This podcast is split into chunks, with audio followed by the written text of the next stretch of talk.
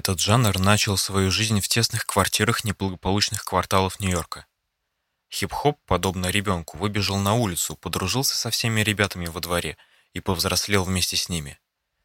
Возникнув как развлекательный жанр на вечеринках в гетто, он вскоре стал платформой для высказывания и протеста. Хип-хоп-исполнители обращались к широким слоям населения, обращая их внимание на проблемы неравенства, насилия и полицейской жестокости.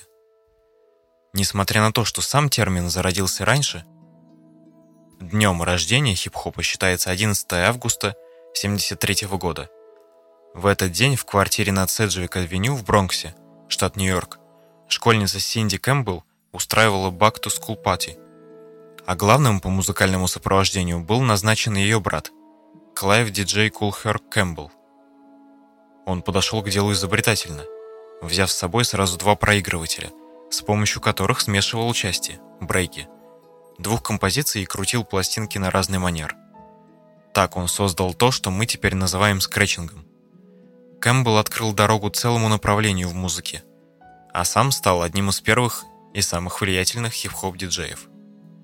Новое развлечение вскоре стало популярным в узких кругах, а вместе с диджеями стали выступать их коллеги, заводившие толпу перед и во время выступления с помощью рифмовок. Себя они называли не иначе, как Masters of Ceremonies, и, если кратко, эм си. В середине семидесятых хип-хоп был еще очень далек от статуса полноценного жанра. Проигрыватели и драм-машины были редкостью среди жителей гетто, а о коммерциализации не могло быть и речи. Редкие записи хранились на кассетах, иногда в единственном экземпляре. Все изменилось буквально за одну ночь.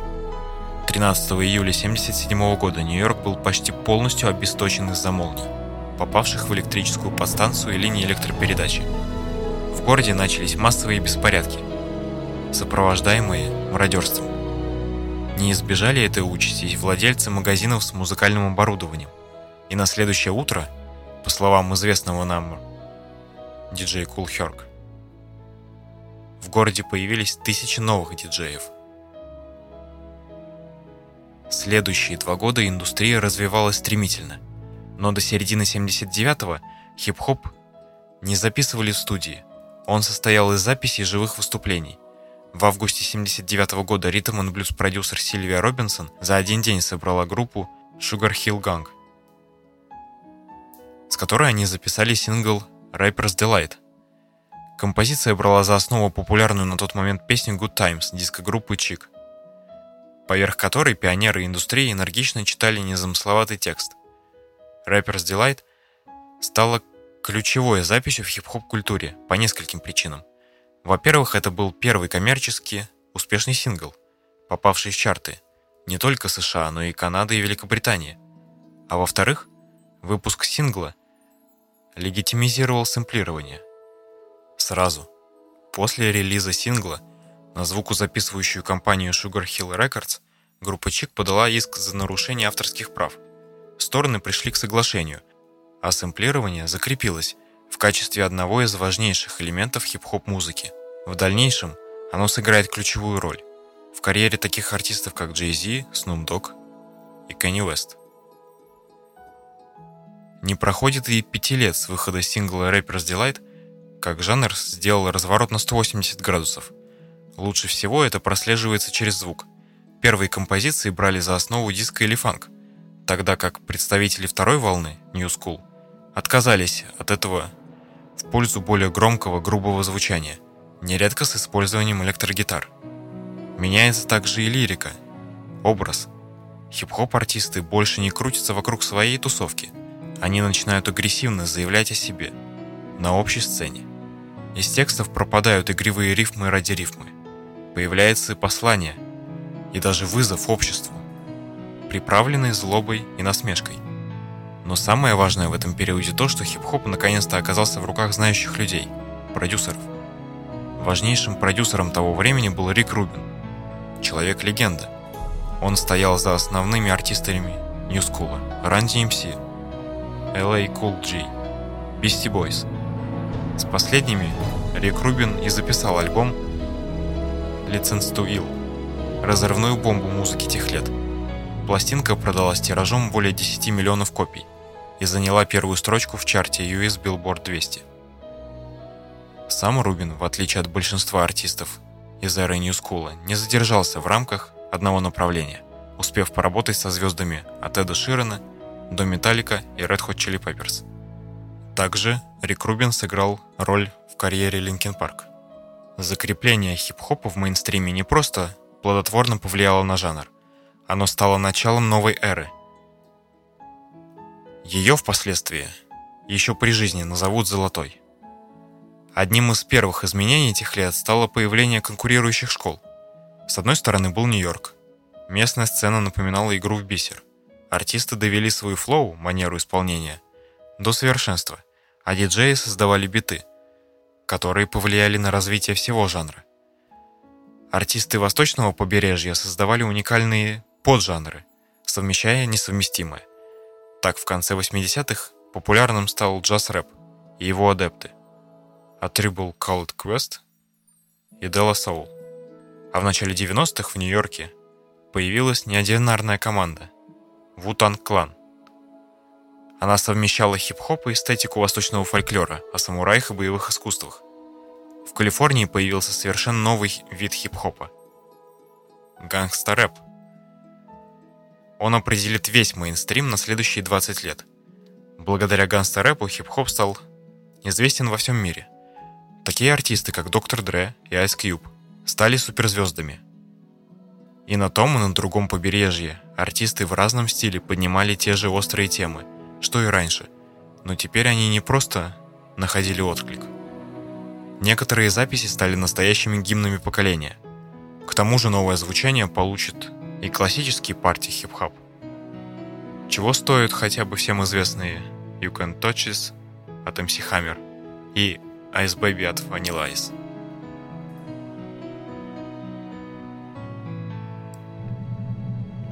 К середине девяностых хип-хоп стал феноменом мирового масштаба, а по степени новизны и провокационности соперничал разве что с гранж-роком. Казалось, жанру было уже некуда расти, альбомы продавались колоссальными тиражами. Многие из них стали классикой, а артисты заключали многомиллионные контракты. Но если у диска был Элвис, у поп-музыки Мадонна, у гранжа Курт Кобейн, то хип-хопу в определенный момент стало не хватать мифического героя, олицетворяющего жанр. И этот герой, вернее целых два, появились вовремя. В одном углу ринга был артист-тяжеловес Кристофер Уоллес, в миру известный как Notorious би ай джи. На сцене Нью-Йорка в те годы хватало звезд. От молодого дуэта Моб Дип до Нас, выпустившего главный хип-хоп альбом девяностых «Illmatic». Однако именно Бигги, однако именно Бигги считался неформальным лидером на Востоке. Безупречный. Возможно, лучший флоу в истории жанра и фирменный стиль заставили западное побережье задуматься, кто может стать Уоллесу соперником. Но такой соперник нашелся в Калифорнии. Его звали Тупак Шакур. Ему было предначертано стать мифическим героем. Он родился в семье участников «Черных пантер». Назван в честь революционера. В школе играл короля мышей в «Щелкунчике» и сам ставил спектакли. Выпустил дебютный альбом в двадцать лет и уже в одном из треков высказался за все темнокожее население страны. В отличие от коллег из Нью-Йорка, Тупак не был слишком увлечен культурой репрезента, то есть представления своего квартала или города на общей арене. Он вообще не особо верил, по его словам, во все это, в войну Запада и Востока, и воевал скорее за себя. Но волею случая против тяжеловеса Бигги на ринг вышел именно он. Худой молодой человек, с умным взглядом, издевательской улыбкой и какой-то магической харизмой. Сейчас уже трудно разобрать, кто был прав, а кто виноват. Известно, что все началось с конфликта двух лейблов – Death Row Records и Bad Boy Records. Сначала на Тупака было совершено нераскрытое покушение. Затем стороны обвинялись взаимными обвинениями. Потом Бигги выпустил культовый дисс Who Shot Ya? Культовый дисс на Тупака. Сам Тупак ответил не менее культовым диссом – Hit 'Em Up, попутно проехавшись по половине артистов Нью-Йорка. За свою карьеру Тупак успел выпустить четыре альбома, Бигги всего один. седьмого сентября девяносто шестого Тупак Шакур был смертельно ранен четырьмя выстрелами из огнестрельного оружия и позже, тринадцатого сентября, скончался в больнице. Ему было двадцать пять лет. Кристофер Уоллес был застрелен спустя полгода, в возрасте двадцати четырех лет. Оба эти убийства не раскрыты по сей день.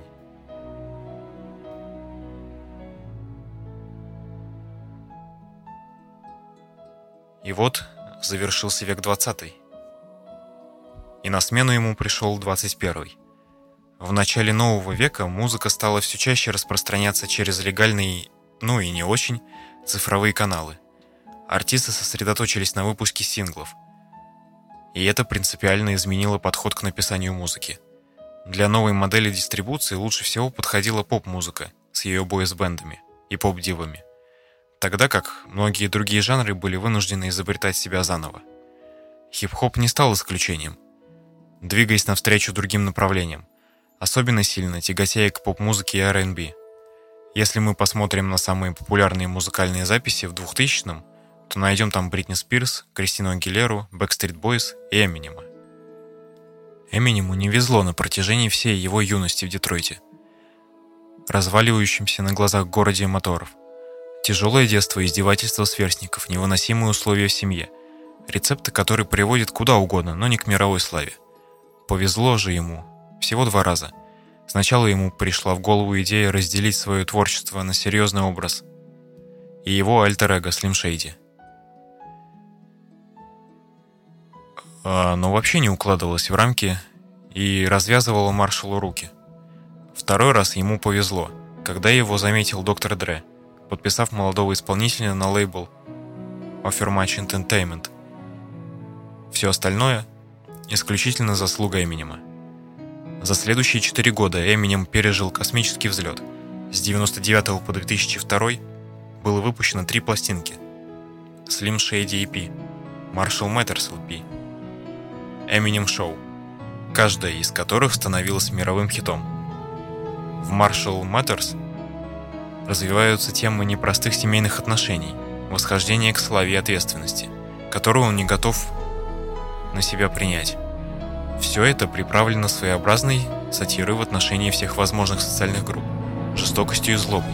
Альбом получил целый шквал критики, но это не помешало ему продаться рекордным для хип-хопа тиражом в тридцать миллионов копий по всему миру. А следующая запись, The Eminem Show, и вовсе стала самым популярным альбомом в две тысячи втором году, сделав Маршала главным артистом мира на тот момент. И мало было трех альбомов. Эминем еще и успел сняться в фильме «Восьмая миля», исполнил в нем главную роль и написал саундтрек, содержащий композицию «Lose Yourself», одну из самых известных хип-хоп-композиций за всю историю жанра. В две тысячи третьем подошло к концу господство двух побережий. Появились мощные региональные сцены. Наиболее активно развивался хип-хоп на юге США, в Атланте и Новом Орлеане. На сцене Атланты особенно ярко выделялся дуэт «Ауткаст», первым предложивший нечто кардинально новое взамен изживающему себя гангстер-рэпу. В своих записях группа сочетала классический хип-хоп, джаз-фанк, экспериментировал с электронной музыкой и техно. Лирика «Ауткаст» также резко отличалась от доминирующих в те годы тем насилия, денег и наркотиков, а общей агрессии дуэт предпочитал более позитивный, личный стиль. Фанаты хип-хопа и критики единогласно признали группу, а альбом две тысячи третьего года стал одной из лучших записей десятилетия и получил Грэмми за лучший альбом и лучший рэп-альбом. И здесь, по воле случая, в две тысячи третьем году я остановлю свое повествование. Это был краткий экскурс в историю хип-хопа, одного из самых популярных жанров и по сей день. Спасибо, друзья, что были со мной. Услышимся как-нибудь в какой-нибудь из дней в одном уютном уголке во всемирной паутине.